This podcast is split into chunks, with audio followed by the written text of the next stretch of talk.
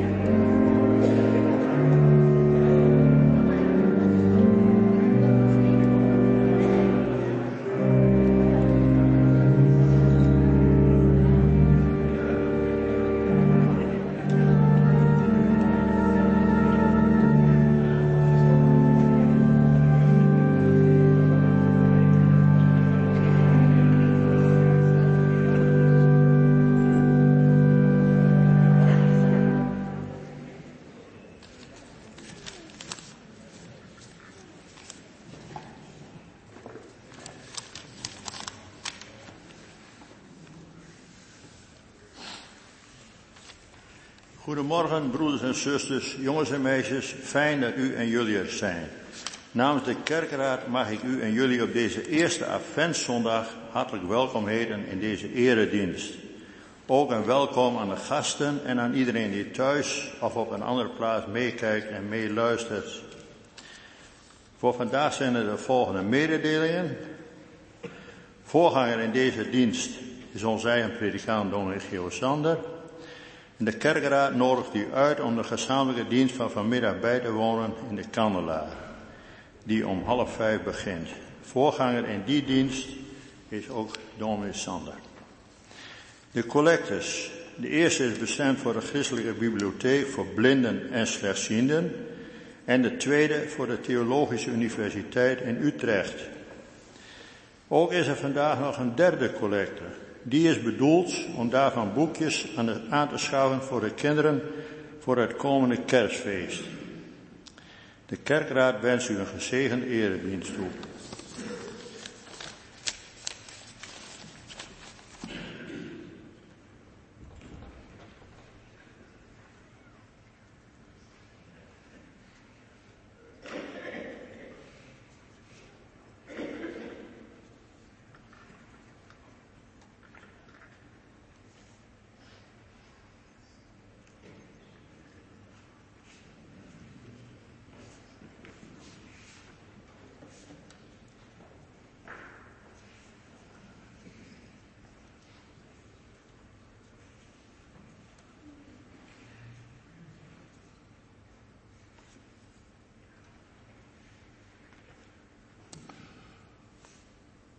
Gemeente, broers, zussen, jong en oud, allemaal uh, van harte welkom in deze dienst.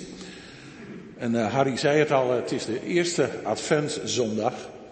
We gaan samen opnieuw onderweg naar de viering van het kerstfeest. Om samen te vieren over een week of wat dat de Zoon van God op aarde gekomen is. We vieren de komst van Immanuel, God met ons. En dat maakt de tijd van Advent ook tot een tijd van verlangen, van wachten en verwachten. We willen aan uh, die adventstijd ook uh, aandacht geven door ook in deze weken aan het begin van de dienst de adventskaars aan te steken. En ik wil uh, Dickie uitnodigen om dat vanmorgen te doen. Daarna luisteren we naar een lied van Sela, Kom tot onze Heer.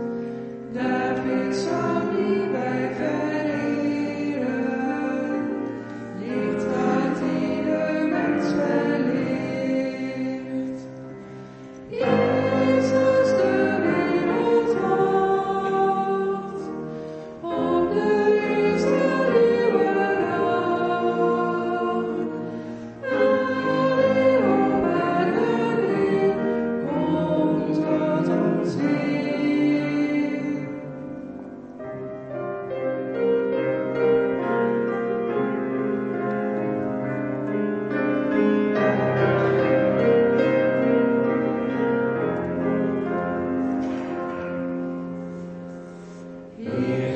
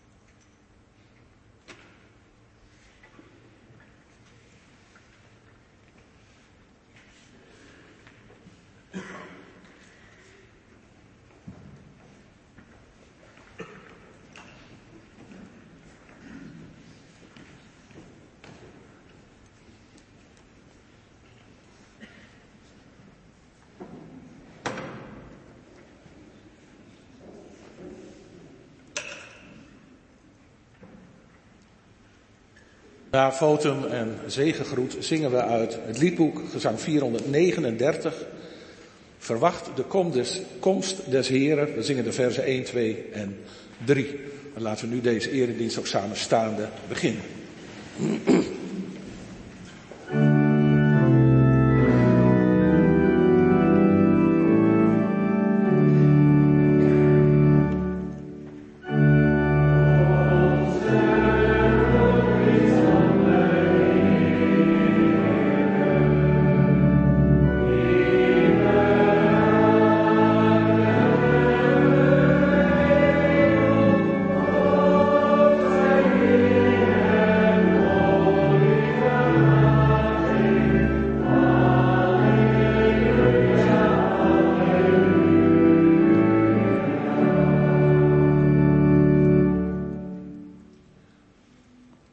Samen ook de groet van de Heer.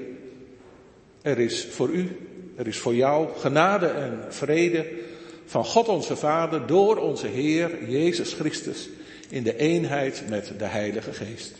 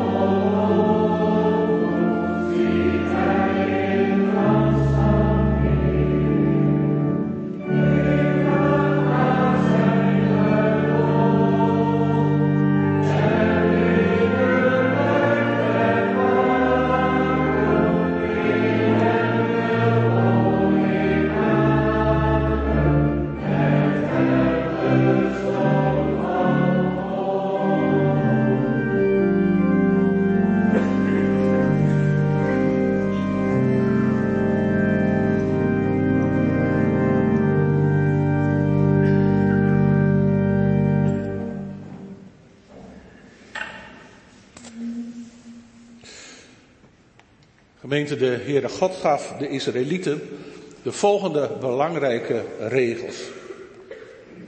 Hij zei, ik ben de Heer, jullie God. Ik heb jullie uit Egypte weggehaald. Ik heb jullie bevrijd uit de slavernij. En in het kader van die redding volgen dan deze geboden. Vereer geen andere goden, maar vereer alleen mij. Maak geen beeld van een mens of van een dier dat in de lucht, op het land of in het water leeft. Je mag geen beelden vereren. Je mag er ook niet voor neerknielen. Want ik, de Heer, ben jullie God. En ik wil niet dat jullie andere goden dienen. Als iemand mij ontrouw is en wel andere goden gaat dienen, dan zal ik hem straffen. En dan straf ik hem, maar ook zijn nakomelingen tot en met de vierde generatie. Maar als iemand mij lief heeft en zich wel aan de regels houdt, dan zal ik ook goed voor hem zijn. En ik zal ook goed zijn voor de duizendste generatie. Spreek mijn naam niet zomaar uit, zonder nadenken. Als iemand dat toch doet, dan zal ik hem straffen. Vier de Sabbat, want dat is een bijzondere dag. Zes dagen lang mogen jullie werken, mag je bezig zijn met alles wat je moet doen. Maar de zevende dag is een dag die bestemd is voor mij. Dan mag je niet werken. En ook je zoon, je dochter, je slaaf en je slavin mogen op die dag niet werken. Je dieren mogen niet voor je werken.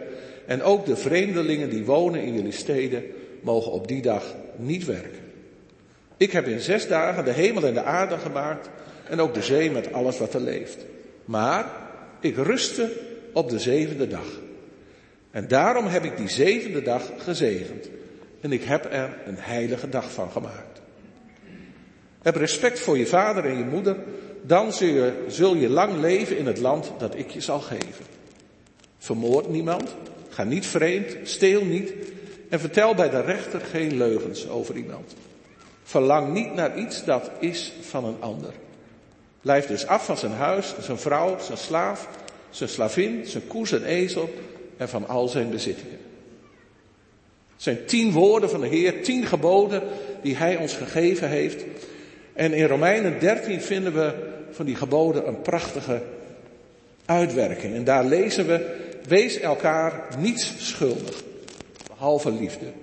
Want wie de ander lief heeft, heeft de hele wet vervuld. Want pleeg geen overspel, pleeg geen moord, steel niet, zet uw zinnen niet op wat van een ander is. Deze en alle andere geboden worden samengevat in die ene uitspraak, heb uw naaste lief als uzelf.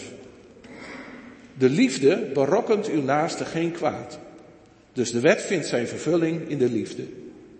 U kent de huidige tijd. Het moment is gekomen waarop u uit de slaap moet ontwaken. Want de redding is ons meer nabij dan toen wij tot geloof kwamen. De nacht loopt ten einde en de dag nadert al. Laten we ons daarom ontdoen van de praktijken van de duisternis en ons omgorden met de wapens van het licht. Laten we daarom zo eerzaam leven als past bij de dag. En laten we ons daarom onthouden van bras- en slempartijen, ontucht en losbandigheid, tweespalt en jaloezie. Maar omkleed u met de Heer Jezus Christus en geef niet toe aan uw eigen wil, die begeerte in u opwekt. Laten we nu zingen uit Psalm 33, het achtste vers.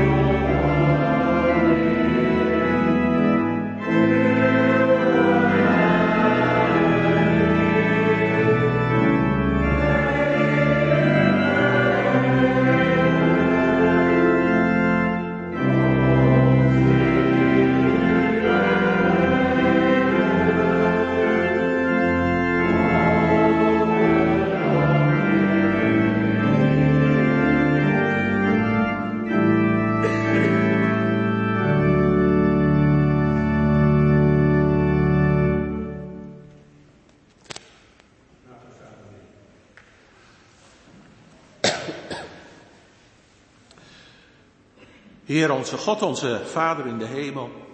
Je Heer, wilt u aan ons denken? Aan ons mensen in deze wereld waar het soms zo donker is als de nacht. Moord, diefstal, ontrouw, oneerlijkheid. Ja, al die dingen maken het leven zo duister, zo donker. En ook tweespalt en jaloezie, ziekte en honger en armoede. En oorlog en geweld en terreur. En Heer, wat hebben wij het in die wereld dan nodig dat U naar ons toe komt en dat U ons helpt en beschermt. En niet alleen wij, maar, ja, maar heel de wereld heeft dat nodig. Heer, wilt u aan ons denken, aan ons allen in uw ontferming. Denk aan onze Heer. Maar denk niet aan al het kwaad dat wij doen. Niet aan de zonde van elke dag. Heer, denk niet aan dat alles. Maar kom in het donker van onze zonde naar ons toe met uw genade. En wil in uw goedheid ons alles vergeven. Heer, denk aan ons in uw ontferming.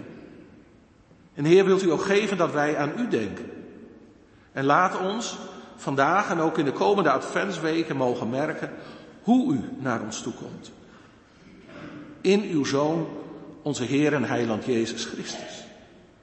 We danken u, Heer, dat we Hem mogen kennen en met Hem mogen leven. En van Hem mogen horen, ook vanmorgen weer in deze kerkdienst. Wilt u ons zegenen? Wilt u in onze harten komen door uw Heilige Geest? Zodat we aan u, aan de Heer Jezus denken. Ons ook aankleden met de Heer Jezus. En gaan leven zoals het past bij de dag. Heer, denk aan ons in uw ontferming. Amen.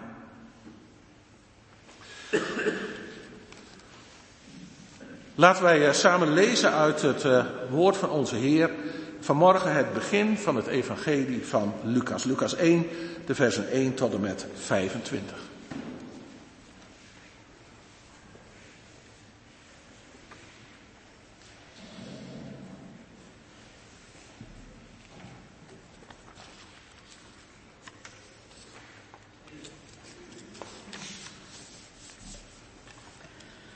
Lucas 1 vanaf vers 1. Nadat reeds velen zich tot taak hebben gesteld om verslag te doen van de gebeurtenissen die zich in het midden hebben voltrokken en die ons zijn overgeleverd door degenen die vanaf het begin ooggetuigen zijn geweest en dienaren van het woord zijn geworden, leek het ook mij goed om alles van de aanvang af nauwkeurig na te gaan en deze gebeurtenissen in ordelijke vorm voor u hooggeachte Theophilus op schrift te stellen, om u te overtuigen van de betrouwbaarheid van de zaken waarin u onderricht bent. Toen Herodes koning van Judea was, leefde er een priester die Zacharias heette en tot de priesterafdeling van Abia behoorde. Zijn vrouw Elisabeth stamde af van Aaron. Beiden waren rechtvaardig in Gods ogen en leidden een onberispelijk leven, geheel volgens de geboden en wetten van de Heer. Ze hadden geen kinderen, want Elisabeth was onvruchtbaar en beiden waren al op leeftijd. Toen de afdeling van Zacharias aan de beurt was om de priesterdienst te vervullen, werd er volgens het gebruik van de priesters gelood en werd Zacharias aangewezen om het reukoffer op te dragen in het heiligdom van de Heer. De samengestroomde menigte bleef buiten staan bidden terwijl het offer werd gebracht. Opeens verscheen hem een engel van de Heer, die aan de rechterkant van het reukofferaltaar stond. Zacharias schrok hevig bij het zien van de engel en hij werd door angst overvallen. Maar de engel zei tegen hem, wees niet bang, Zacharias. Je gebed is verhoord. Je vrouw Elisabeth zal je een zoon baren en je moet hem Johannes noemen. Vreugde en blijdschap zullen je ten deel vallen en velen zullen zich over zijn geboorte verheugen. Hij zal groot zijn in de ogen van de Heer en wijn en bier zal hij niet drinken. Hij zal vervuld worden van de Heilige Geest terwijl hij nog in de schoot van zijn moeder is. En hij zal velen uit het volk van Israël naar de Heer hun God terugbrengen. Hij zal voor hem uitgaan met de geest en de kracht van Elia, om ouders met hun kinderen te verzoenen en om van zondaars rechtvaardigen te maken. En zo zal hij voor de Heer een volk gereed maken. Zacharias vroeg aan de engel, hoe kan ik weten of dat waar is? Ik ben immers een oude man en ook mijn vrouw is al op leeftijd. De engel antwoordde, ik ben Gabriel, die altijd in Gods nabijheid is. En ik ben uitgezonden om je dit goede nieuws te brengen. Maar omdat je geen geloof hebt gehecht aan mijn woorden, die op de voorbestemde tijd in vervulling zullen gaan, zul je stom zijn en niet kunnen spreken tot de dag waarop dit alles gaat gebeuren. De menigte stond buiten op Zacharias te wachten en de mensen vroegen zich af waarom hij zo lang in het heiligdom bleef. Maar toen hij naar buiten kwam, kon hij niets tegen hen zeggen. Ze begrepen dat hij in het heiligdom een visioen had gezien. Hij maakte gebaren tegen hen, maar spreken kon hij niet. Toen zijn tempeldienst voorbij was, ging hij terug naar huis. Korte tijd later werd zijn vrouw Elisabeth zwanger. Ze leefde vijf maanden lang in afzondering en zei bij zichzelf, de Heer heeft zich mijn lot aangetrokken. Hij heeft dit voor mij gedaan, opdat de mensen me niet langer verachten.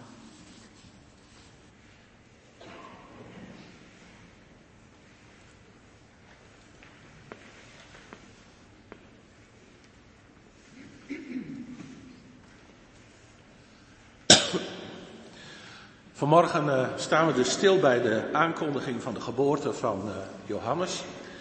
In de komende weken zijn er nog andere momenten voor de geboorte van Jezus die we aandacht willen geven. Namelijk de aankondiging van de geboorte van Jezus, het lied van Maria en uh, ook nog de geboorte van Johannes en het lied dat hij, dat Zacharias daarbij zingt. Dat is het plan voor de komende weken. Laten we zeggen dat dat een soort eh, project van ons is. En bij een project hoort ook een projectlied. Zo gaat dat. En dat gaan we nu eerst samen zingen. Daarna is er een moment uh, voor de kinderen. Dat zal worden ingevuld door Esme. En daaraan aansluitend luisteren we, zingen we een lied voor de kinderen. God heeft een plan met je leven. Maar eerst dus het projectlied.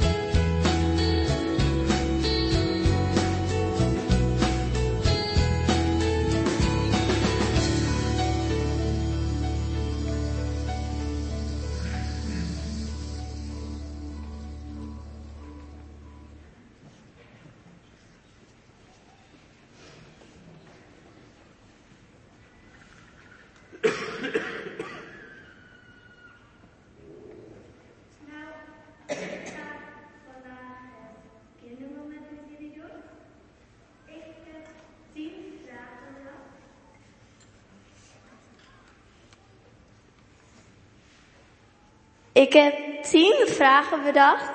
En jullie hebben het begin van de dienst, als het goed is, zoveel mogelijk mensen hebben een rood en een groen kaartje gekregen. Ik ga zo meteen een vraag stellen. En dan mogen jullie antwoord geven met het rode of het groene kaartje. En ik zeg uiteindelijk ook welk antwoord het goed is. De vragen gaan over de geboorte van Johannes. Dus laten we beginnen. We beginnen met vraag 1. Vraag 1 is, met wie is Zacharias getrouwd? Het groene kaartje met Elisabeth of het rode kaartje met Maria?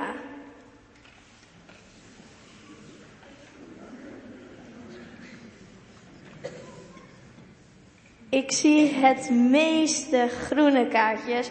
En dat klopt ook, want Zacharias is getrouwd met Elisabeth. Dan gaan we door naar vraag 2. Waar is priester Zacharias in de stad Jeruzalem te vinden? Het groene kaartje in de herberg of het rode kaartje in de tempel?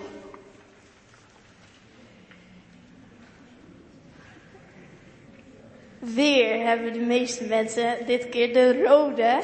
En dat is ook goed, want priester Zacharias was in de stad Jeruzalem in de tempel te vinden. Dan gaan we door met vraag 3. Wie staat er plotseling naast het altaar? Kaartje, groen, het groene kaartje, een andere priester of het rode kaartje, de engel? Weer hebben de meeste mensen een rood kaartje. En dat is natuurlijk goed. Want er komt uiteindelijk een engel naar Zacharias te staan. Vraag 4. Dit wordt denk ik wel moeilijk hè. Welke kant van, de, van het altaar stond de engel? Het groene kaartje aan de rechterkant of het rode kaartje aan de linkerkant?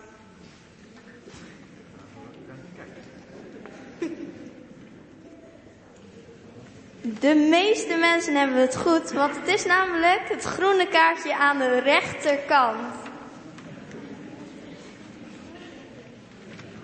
Nu vraag 5. Hoe heet de engel die bij Zacharias komt? Het groene kaartje Raphaël of het rode kaartje Gabriel?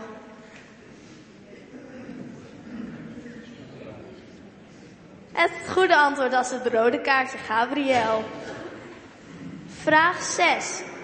Wat zegt de engel tegen Zacharias? Het groene kaartje. Niet zo bang kijken, Zacharias. Of het rode kaartje. Niet bang zijn, Zacharias.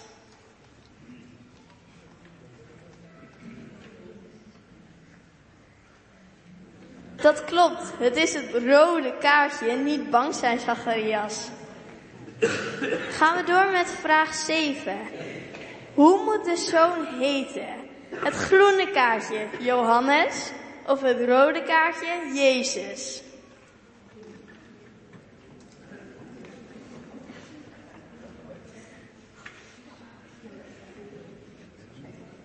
De meeste mensen hebben het goed, want het is namelijk natuurlijk het groene kaartje Johannes. Dan gaan we door met vraag 8. Wat betekent de naam Johannes? Het groene kaartje. God is goed voor ons. Het rode kaartje. Een nieuw begin.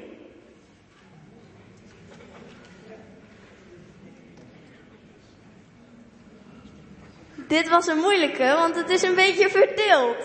Het goede antwoord was het groene kaartje. God is goed voor ons.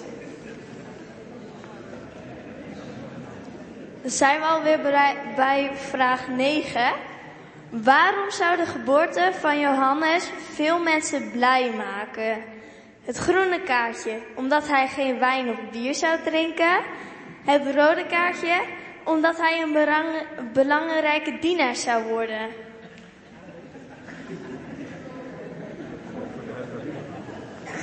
Het goede antwoord was het rode kaartje, omdat hij een belangrijke dienaar wou worden. En de laatste vraag, vraag 10. Waar gaat Johannes voor zorgen als hij ouder is? Het groene kaartje. Hij zou slechte mensen leren om goed te leven. Of het rode kaartje. Hij zou zorgen dat ouders en kin- kinderen goed met elkaar omgaan.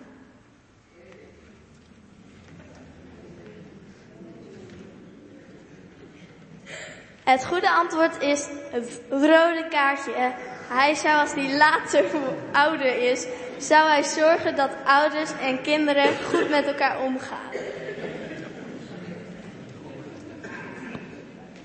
En nu gaan we wel echt het projectlied zingen met z'n allen.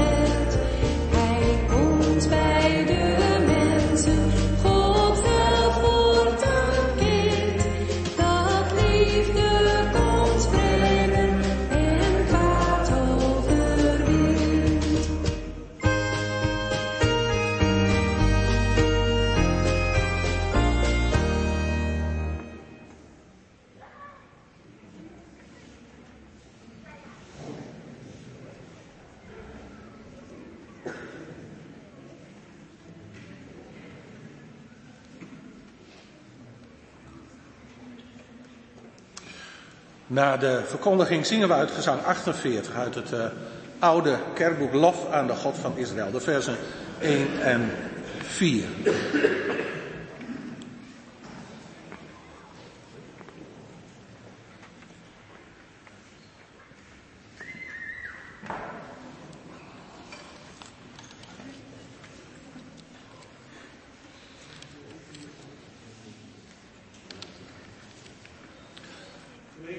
van Christus. Afgelopen dinsdag hadden we hier in de kerk een ouderenmorgen. En eh, als ik daarop terugkijk, dan eh, vond ik dat een hele mooie morgen. Mooie opkomst ook. Samen hebben we hele goede gesprekken gehad. En dat wil ik toch hier ook even zeggen vanmorgen. Het Bijbelgedeelte dat we zojuist eh, gelezen hebben, hebben we op die morgen met elkaar in groepjes besproken. En nou, het is natuurlijk een heel bekend gedeelte. Aankondiging van de geboorte van eh, Johannes. En heel veel dingen eh, daarvan weten we ook wel. En dat bleek zojuist ook wel uit de vragen die Esmee stelde. Zo globaalweg weten we wel hoe het ongeveer verloopt. Maar als je dan kijkt naar de details, nou dan waren er ook nog wel eh, ja, dingen die we konden leren. En dat was vanmorgen ook het geval. Een van de opdrachten afgelopen dinsdagmorgen bij de bespreking van dit gedeelte was. Heb je nou nog nieuwe dingen ontdekt in dit gedeelte? En uh, als je daarover hebt, daar kwamen toch nog weer een aantal verrassende dingen uit. En die wil ik vanmorgen ook, uh, ook meenemen. Ik vind dat trouwens ook een van de mooie dingen van, uh, van Bijbellezen. Dat je toch nog steeds weer, hoe bekend iets ook is, nieuwe dingen ontdekt.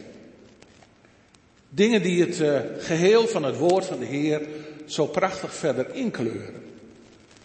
En als je, als je daarvan houdt, dan ben je bij Lucas ook aan het goede adres. Want we weten, we hebben dat ook gelezen vanmorgen, dat Lucas de nauwkeurige is. Die alles uh, heel nauwgezet opgeschreven heeft.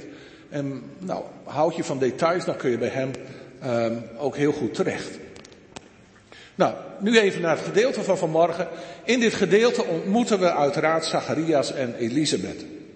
En Zacharias en Elisabeth zijn twee senioren, want Lucas noteert, beide waren al op leeftijd. Twee senioren die nog midden in het leven staan. Zacharias doet dienst in de tempel. Elisabeth is wat meer op de achtergrond, maar staat ook nog midden in het leven. Volop onder de mensen is ze. En zo leer je ze al wat beter kennen. Maar niet alleen op dat vlak, hoe ze staan in het leven. Je leert ze ook kennen hoe ze staan ja, in hun gezinsleven. Want ja, haast verscholen in een korte zin lees je dan, ze hadden geen kinderen. Want Elisabeth was onvruchtbaar. En beide waren al op leeftijd. En dat is dan een korte zin. Maar gemeente, denk je dat eens in. Wat een groot verdriet moet dat geweest zijn in hun leven, in hun huwelijk. Wat moet hen dat, dat bezig gehouden hebben? En dat was dan in hun leven, in hun huwelijk. Maar als je dat, als je vandaar nou eens kijkt naar vandaag, zo is dat nog steeds. Het is een groot verdriet wanneer een huwelijk kinderloos blijft. Dat je in je eigen huis geen kinderen ziet opgroeien. Dat je niet van je eigen nageslacht kunt en mag genieten. Dat je met z'n tweeën bent, maar ook met z'n tweeën zult blijven. Terwijl je om je heen de gezinnen ziet groeien. Ook in je eigen familie. Betekent ook dat na jou de lijn van jouw geslacht gewoon ophoudt. En, dan ga ik even weer terug naar de Bijbel. Lucas noteert over Elisabeth dat mensen haar om haar onvruchtbaarheid verachten. En verachten, daar kun je veel van zeggen, maar het heeft ook iets in zich van, je staat er buiten. Je telt niet mee. En, en dat zie je ook. Toen al mensen verachten haar, wordt in een bepaalde hoek gedreven, maar ook vandaag. Je mist toch ergens een stuk aansluiting bij anderen. Ik noem een paar voorbeelden. Veel vrouwen staan bij het schoolplein te wachten aan het einde van de dag op hun kinderen. Maar heb je geen kinderen, dan sta jij daar niet, want je hebt daar niets te zoeken natuurlijk. En niet dat het een pretje is, maar een kinderfeestje hoef je niet te organiseren.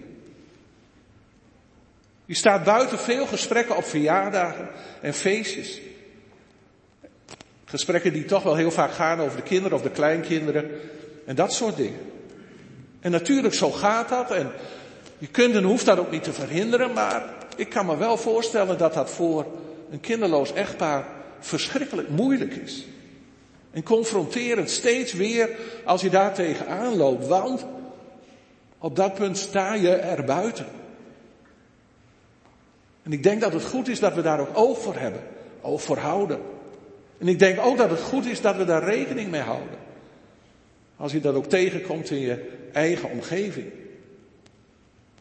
En ook Zacharias en Elisabeth zullen het er ongelooflijk moeilijk mee gehad hebben.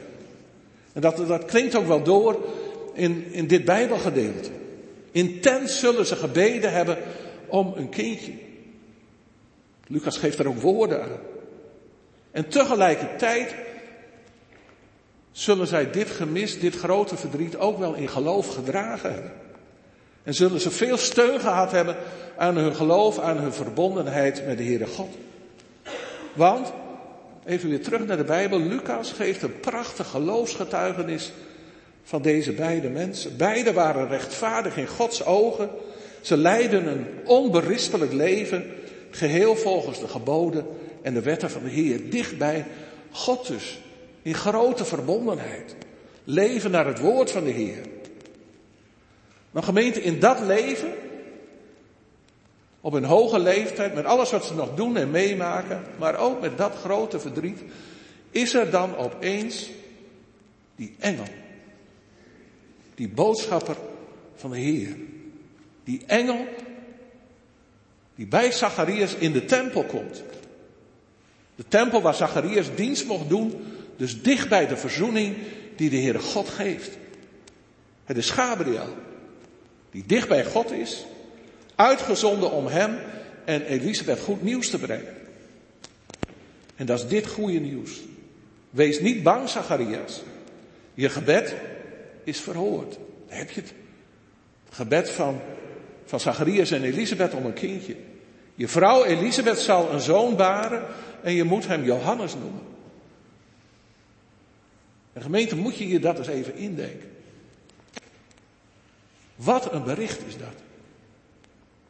En wat zal dat bij hem als een bom zijn ingeslagen? Het zal hun leven totaal op de kop zetten. Ze zullen op hun hoge leeftijd nog een zoon ontvangen. En dat alleen al, het ontvangen van die zoon, ja gemeente, dat is zo ongelooflijk bijzonder. Na zoveel jaren van wachten, van verwachten, zoveel jaren van gebed, en dan ook al op hoge leeftijd, en dan toch nog een kindje. En dan toch nog er dus niet meer buiten staan. Dus niet meer veracht worden. Er gewoon bij horen, ook in dit opzicht. Je telt weer mee in de lijn van de geslachten. Nou, dat is de boodschap van de engel. Gebracht dicht bij de verzoening aan de rechterkant van het reukofferaltaar. En dan moet je eens letten op de reactie van Zacharias. En vooral ook op hoe moet je die reactie nou taxeren. Op de oudere morgen hebben we het daarover gehad. Die reactie van Zacharias. Is dat nou verbazing? Is het misschien twijfel? Of is het misschien gewoon keihard ongeloof? Nou, ik denk dat Zacharias in ieder geval ongelooflijk verbaasd moet zijn geweest. En we snappen het ten volle dat hij dit bericht maar nauwelijks kan bevatten. Het zal je maar overkomen als je zo'n bericht krijgt. Hoe ga je daarmee om? Dat snappen we. En dat is ook, laten we zeggen, de menselijke reactie op zo'n bericht. Maar je moet niet vergeten dat Lucas hier noteert, omdat je geen geloof hebt gehecht aan mijn woorden. En dat gaat verder dan verbazing, verder dan verbijstering. Dat is ongeloof. En zo moeten we het ook zien, zo moeten we dat ook taxeren. Ongeloof van Zacharias op dit bericht van de engel. En de Heer bestraft dat dan ook. Hij zal niet kunnen praten tot de dag van de geboorte van Johannes. En dat is een heftige straf. Want gemeente, opnieuw sta je er buiten, buiten de gesprekken, buiten wat er gaande is. En Elisabeth wordt in die straf ook meegenomen. Ook zij zwijgt een aantal maanden. Gemeente, het gaat hier over twee oude mensen bij wie het leven totaal op de kop komt te staan. En dat verhaal, dat kennen we. Maar tegelijkertijd moet je hier heel erg bij bedenken dat het om meer gaat dan alleen maar dit gebeuren. Want Lucas laat in alles merken dat we hier op een scharnierpunt in de geschiedenis staan. Kijk, die boodschap die zij ontvangen, die is echt helemaal top. Die is echt heel erg geweldig, prachtig. Niet alleen vanwege het feit dat ze op hoge leeftijd nog een zoon ontvangen, maar vooral ook omdat het de opmaat is naar de geboorte van de Messias die beloofd is. En zorgvuldig, ja hoe zal ik dat zeggen, zorgvuldig componeert Lucas dan ook zijn verslag van dit gebeuren. Gabriel, de engel in Gods nabijheid, gaat eerst naar Zacharias. En later naar Maria.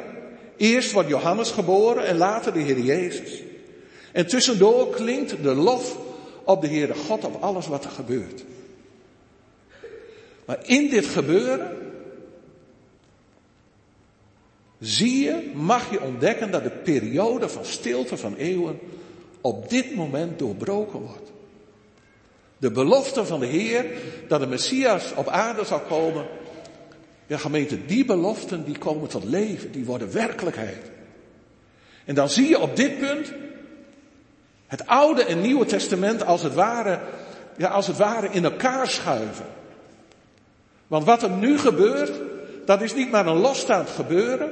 Nee, dat heeft zijn basis, zijn wortels in alles wat God beloofde in het Oude Testament.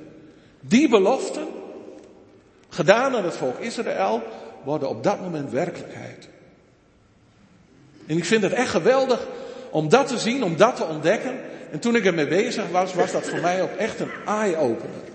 Dat scharnierpunt. En op de, op de oudere morgen kwam dat ook naar voren.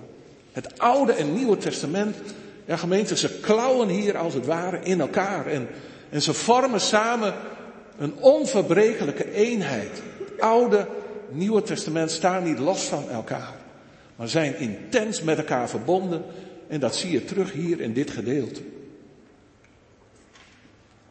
Je ziet het terug in een aantal verwijzingen naar het Oude Testament. En we hebben samen op die oudere morgen een aantal van die verwijzingen ook, uh, ook nagezocht. En op dat punt kwam er best heel veel naar boven. Maar omwille van de duidelijkheid noem ik er vanmorgen drie. Het gebeuren rond Zacharias en Elisabeth doet je natuurlijk heel sterk denken aan wat Abraham en Sarah overkwam, vele eeuwen eerder. Ook zij ontvingen op een scharnierpunt in de geschiedenis, op hoge leeftijd, nog een kindje van de Heer. En ook hier is die zwangerschap, net als bij Elisabeth en Zacharias, niet een privé-aangelegenheid. Iets tussen twee mensen, wat een huwelijk ja, extra glans geeft. Nee, hier gaat het om vervulling van een woord van de Heer. Ook aan Abraham en Sarah. De belofte dat hij veel nakomelingen zal ontvangen, dat uit hem een groot volk zal komen. Dat is het eerste. Doet je denken aan Abraham en Sarah. Tweede is dat de bijzondere positie van Johannes en wat over hem gezegd wordt, dat je dat doet denken aan Simson, die geschiedenis van Simson, maar ook aan woorden uit nummer 6, waar de voorschriften voor de Nazireërs besproken worden. Groot in de ogen van de Heer, wijn of bier zal hij niet drinken, hij zal vervuld worden van de Heilige Geest. En dat kenmerkt, nu dat weer naar voren gehaald wordt, de, de, totale dienst, de totale toewijding die Johannes zal laten zien als priester in dienst van God. Dus Abraham en Sarah, terugverwijzing naar Simson, maar ook dit. De engel verwijst naar Elia. En Elia kennen we als een profeet van de Heere God. En Lucas grijpt hier dan terug op een belofte van de Heer in Malachi 3. Maar de profeet zegt, Malachi dus, let op, ik zal mijn bode zenden die voor mij de weg zal effenen.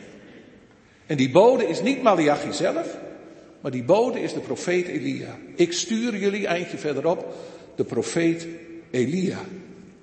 En Malachi is de laatste bode van het Oude Testament. Daarna stopt het Oude Testament ook. En Gabriel is dan de eerste van het Nieuwe Testament. Die deze boodschap mag brengen. Over de voorloper van de Heer Jezus. En hoe prachtig komen de woorden van deze beide boden dan bij elkaar. Gemeente, de aankondiging van de geboorte van Johannes is voor ons een bekend gebeuren. Dat bleek ook wel in de vragen die hij mee stelde. Heel veel weten we er gewoon van. Natuurlijk ook omdat we het gehoord hebben vanmorgen. Maar toch hier en daar ja, gingen een behoorlijk aantal ook wel de mist in. Komt dus aan ook op scherp luisteren. Bekend gebeuren zeker. Ook wel wat omgeven met, met wat nostalgie, denk ik. Het zijn bijbelgedeelten die er zo bij horen in deze weken van Advent onderweg naar het kerstfeest. Maar gemeente, veeg dat nostalgische er maar af. En bedenk maar dat dit heel nadrukkelijk openbaring van de Heere God is. En deze openbaring van God vertelt u en jou en mij vanmorgen dat de Heer doorgaat met zijn werk. Doorgaat met zijn plan van verlossing, van verzoening, van zonde.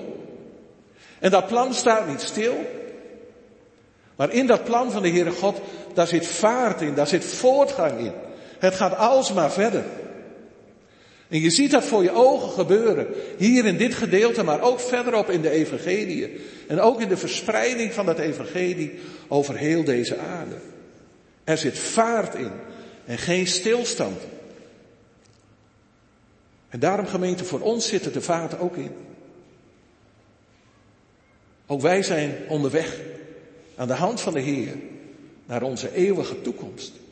Wij zijn onderweg naar de dag van de terugkomst van de Heer Jezus.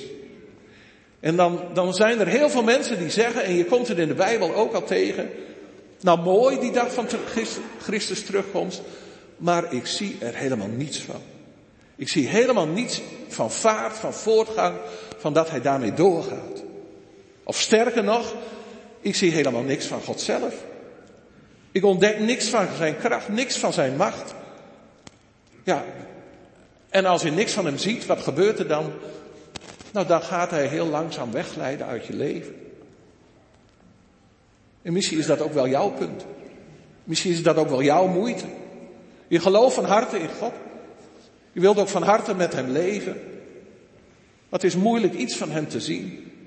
Iets van hem mee te maken, te ervaren. En misschien ervaar je ook wel stilte van de Heere God in je leven. Het is lastig, moeilijk. Moeilijk ook om te hanteren. Maar weet dan, en dat is ook de Bijbel, weet dan, geloof dan, dat de Heere God naar zijn belofte bij je is. Door de Heilige Geest. Bij je, door je te steunen, door je te sterken. Door je te geven wat jij op dat moment nodig hebt. En dat is ook concreet, dat is ook zichtbaar. In bijvoorbeeld een hand op je schouder, of een kaartje in de brievenbus, of een gesprekje, of dat je de bloemen van de gemeente mag ontvangen, of een woord op de juiste tijd, een troost, een bemoediging. Zo laat de Heer ook zien dat Hij bij je is. En ook door de Heilige Geest natuurlijk. En op dat punt kijk ik toch nog weer even naar dit Bijbelgedeelte. Zacharias en Elisabeth ontvangen een bijzonder kindje. Het is Johannes. Hij is de heraut van de beloofde Messias. En gemeente, dat is maar niet een verhaal. Dat is maar niet een bekend gebeuren waar je nostalgisch naar kunt kijken. Maar dat is troost van de Heere God. Dat is bemoediging. Bemoediging voor deze beide senioren. Bemoediging voor heel het volk Israël. Bemoediging en troost ook voor ons vandaag. Zoals Jezaja dat al mocht aankondigen, vele eeuwen van tevoren. Troost, troost mijn volk. En troosten, dat doe je niet alleen maar met woorden of met de hand op je schouder of hoe dan ook, zodat je weer verder kunt. Maar bij troost is kenmerkend dat het ook werkelijkheid wordt. Woorden worden ook daden. Je kunt weer verder.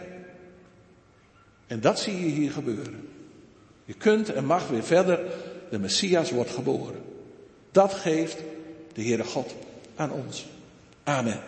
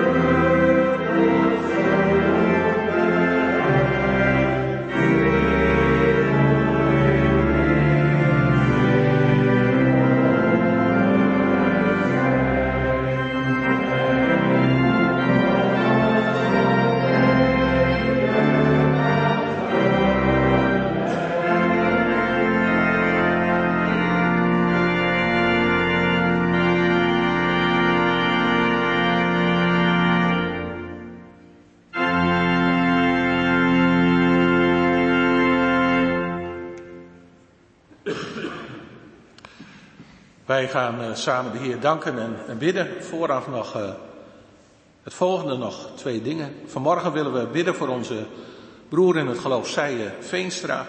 Gisteren overleed een zwager van hem, broeder Willem Alkema, in de leeftijd van 84 jaar en broeder Alkema woonde in Arendstaten. We bidden vanmorgen ook voor onze zus in het geloof, Roelie van der Heijden. Haar oudste zus, die woonde in Zuid-Afrika, is in de afgelopen week gestorven. En hen beiden willen we vanmorgen aan de Heer opdragen. Laten we samen danken en ook bidden. Heer onze God, we danken u hartelijk voor dat grote geschenk dat u ons gegeven hebt. Uw eigen Zoon, onze Heer, onze Verlosser Jezus Christus. Hij is de beloofde Messias. Heer, we danken u dat we in deze weken onderweg naar het kerstfeest daarbij stil mogen staan. Dat Hij voor ons op aarde gekomen is. En Heer, wat een, ja, wat een hoop geeft ons dat. En wat een verwachting. Geef Heer dat we, dat onze hoop en onze verwachting in de komende weken ook daardoor mag groeien. Heer, wij willen u ook danken voor het werk van de Heer Jezus. Die aan, het kruis zijn leven gaf. Opdat een ieder die in hem gelooft niet verloren gaat, maar eeuwig leven zal hebben. Heer, wat geweldig is dat. Dat we eeuwig leven mogen ontvangen als we geloven in de Heer Jezus Christus.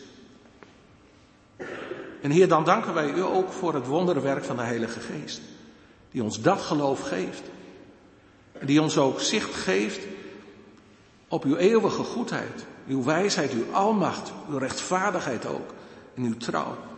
En we bidden u, Heer, wilt u door uw Heilige Geest in ons wonen, in ons hart, in ons leven. Doordring ons door hem met uw liefde. En geef ons ook groei van geloof, van hoop en van liefde. Heer, wilt u met ons zijn? En we danken u dat u ons kent door en door. Dat u het ziet als we blij zijn, als we genieten. Maar Heer, u ziet het ook als we het moeilijk. Als we niet kunnen genieten van het leven. Heer, zo willen wij u vanmorgen ook bidden voor onze broeder Sije Veenstra en ook voor zijn kinderen. Zijn zwager, hun oom Willem Alkema, mocht gisteren bij u thuiskomen. Hij mocht zijn hemelse woning bij u betrekken, zoals broeder Veenstra dat omschreef. En Heer, zo is het ook. Hij is bij u. En dat is ook de troost die broeder Veenstra en zijn kinderen en ook de vrouw van broeder Alkema in deze dagen van afscheid en gemis mee mogen nemen. En ook hun kinderen en kleinkinderen. Dat er leven is. Heer, wilt u hen allen in de komende dagen ook de kracht geven voor het afscheid en ook voor de dag van de begrafenis. En Heer, ook in het leven van zuster van der Heide kwam verdriet. Nog maar kort geleden moest ze afscheid nemen van een broer en nu van een zus. En ook zij, Heer, mocht haar hemelse woning betrekken.